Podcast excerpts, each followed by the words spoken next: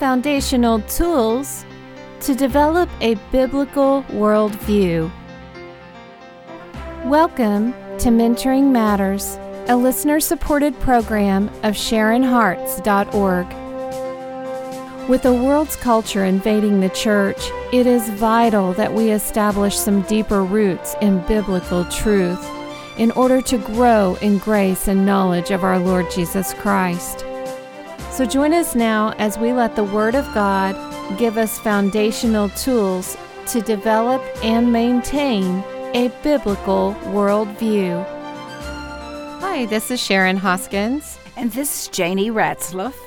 Well, I'm going to start us off today, Janie, in Psalm 9, verse 9. The Lord also will be a refuge for the oppressed, a refuge in times of trouble. And those who know your name will put their trust in you. For you, Lord, have not forsaken those who seek you. And Janie, I think that's the key to the solution for any kind of trouble that we're in that leads us into depression. So we first have to recognize God's presence and seeking Him to receive His purpose and releasing everything that we are holding on to to try to control and solve and fix into His hands and express thanksgiving. So it's all really about responding to Him in faith, to His presence and promises. And Sharon, that faith can relax when you truly know Him. Yeah. And that knowing is only a four letter word, but it is one of the foundational words that if we do not know Him, we're not going to know how to ever be able to rise above our circumstances, whether it's depression, failure, fear, or whatever. Right. And one of the key verses I think that we need to keep uh, remembering on this subject is found in Philippians 3:10. And that just simply says, in a prayer that I may know him and the power of his resurrection and the fellowship of his sufferings, being conformed to his death. And basically, there, Sharon, we know him and his power by what we go through in the sufferings that he asks us to walk.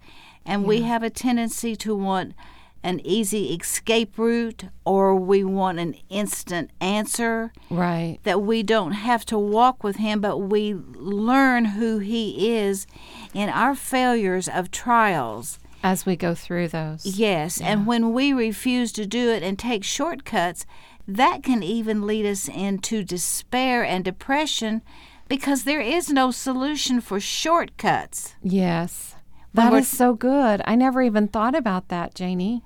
Well, if we're going to grow, that's a process, isn't it? Yeah. It takes time. And that's where we really learn to trust because we've seen his faithfulness, his endurance, his love, his commitment, so that faith can rest in him. Yeah, and when we go through those things, we develop a intimacy with him. When we trust him through those hardships, through those sufferings, then there's a bond that forms that can't be broken. That's right. And Sharon, um, we learn by example. And one of the things that has helped me has been to look at others who have failed. Mm. And I've been able to take comfort in seeing how they ended in great strength but they sure had some bumpy roads along the way. I was just going to say that's why you like being with me so much, huh? just see that failure. it just encourages me so much. Well, I'm, I'm comfortable. I'm comfortable with you because we can share in that uh, experience. But I tell you what, let's go look at David because okay. David was a man after God's own heart. And if we know his history track record, he messed up in about every category. He messed up as a family man. He messed up as a leader. He messed up in just moral purity. Right. And yet we understand that he was a man after God's heart. And we don't have time to do a subject study on him. But, but But just know because he repented, Yes. he had a heart to repent. yes. And I think that's so key. He wanted that intimacy that you spoke about. Yeah. But it is so gracious and long suffering of our Lord to see how he endured so that we might finish strong. But in Psalms 31, just listen to David's brokenness. Okay. And he says, O Lord, be gracious to me, for I'm in distress. My eye is wasted away from grief, which is another way of saying he was crying a lot Yeah. my soul and my body also. For my life is spent with sorrow and my years with sighing. My strength has failed because of my iniquity, and mm. my body has wasted away. Because of all of my adversaries, I have become a reproach, mm. especially to my neighbors, and an object of dread to my acquaintances, for those who see me in the streets flee from me. Currently, can you think about walking into a room? I can think about walking into a room and not feeling comfortable. Okay. Yes. So David had some other losses in his crying out, and he noticed that he lost some initiative on fighting the fight. He became weary. And so he stayed home one day and went up on the rooftop Mm. and chose to escape from the duties that God had called him to and discovered Bathsheba.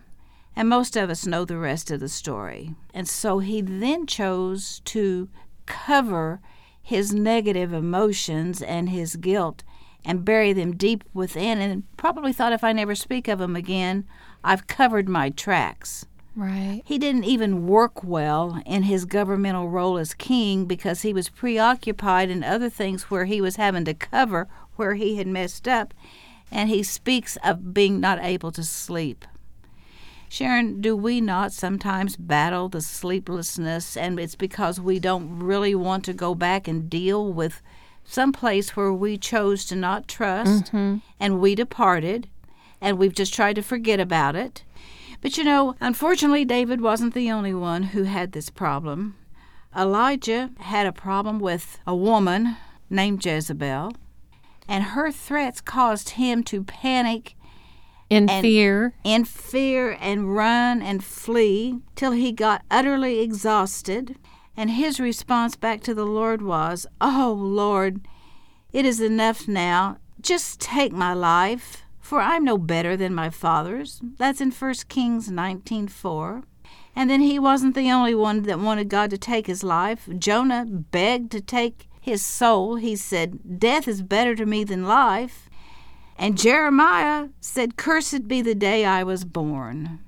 So they all let depression go into emotional despair. Okay. They let their emotions run what we would call renegade. They were uh-huh. wild, they were out of control. And instead of standing on the truth that God had displayed to them, those emotions took over and became their final authority. And boy, we sure do that today quite a bit, don't we? That emotions are the rule of our lives. And I see that not only in uh, the world today, but in our Christian society as well. And Sharon, uh, a man can be emotional, but they show their emotional in a different aspect. And where we as women must exercise great caution, and that is going back to the Garden of Eden, where Eve was deceived because of her emotional responses, that she wanted things that looked good, Mm-hmm. tasted good, brought pleasure to her senses, and gave her superb thinking. But Adam was not deceived. He willfully invoked his emotions to do what he thought was best for himself. Consequently, he didn't stop Eve in her deception. Then guilt descended upon them immediately. And then from there, their emotions chose to blame one another. Mm-hmm. All right? Yep, emotions, man. They're great when we use them correctly, but boy, they sure can plummet us into despair and depression when we allow them to rule us. And so we can have a great joy because joy is really a state of mind and it'll get displayed with wonderful emotions. And in Romans 15 13, Mm-hmm. when Paul is getting ready to sign off on the letter that he has written to the church of Rome, he says, Now may the God of hope fill you with all joy and peace in believing, that you may abound in hope by the power of the Holy Spirit. So, can you see how just that one verse, if we would concentrate on that when we see our emotions are sliding mm-hmm. down a slippery slope, that we just say, wait a minute, I need to reestablish the fruit of the Spirit in my life, that joy may abound, mm-hmm. because joy is our strength. And then we can choose to believe in the peace that God has already provided with us. He lives within. We have peace that passes understanding now. And that's so we don't get discouraged and lose our hope, Right. which is in the person of Jesus Christ, and that we don't grieve the Holy Spirit because He is the power source for all these other things to take place. So that's just the biblical perspective that we can focus really on Romans 15 13 to help get us to the next level and the, the biblical solution for depression. Absolutely. If you had to memorize that one verse to hold you, to keep your emotions under control, that would be a good verse to put into your uh, toolbox. Toolbox.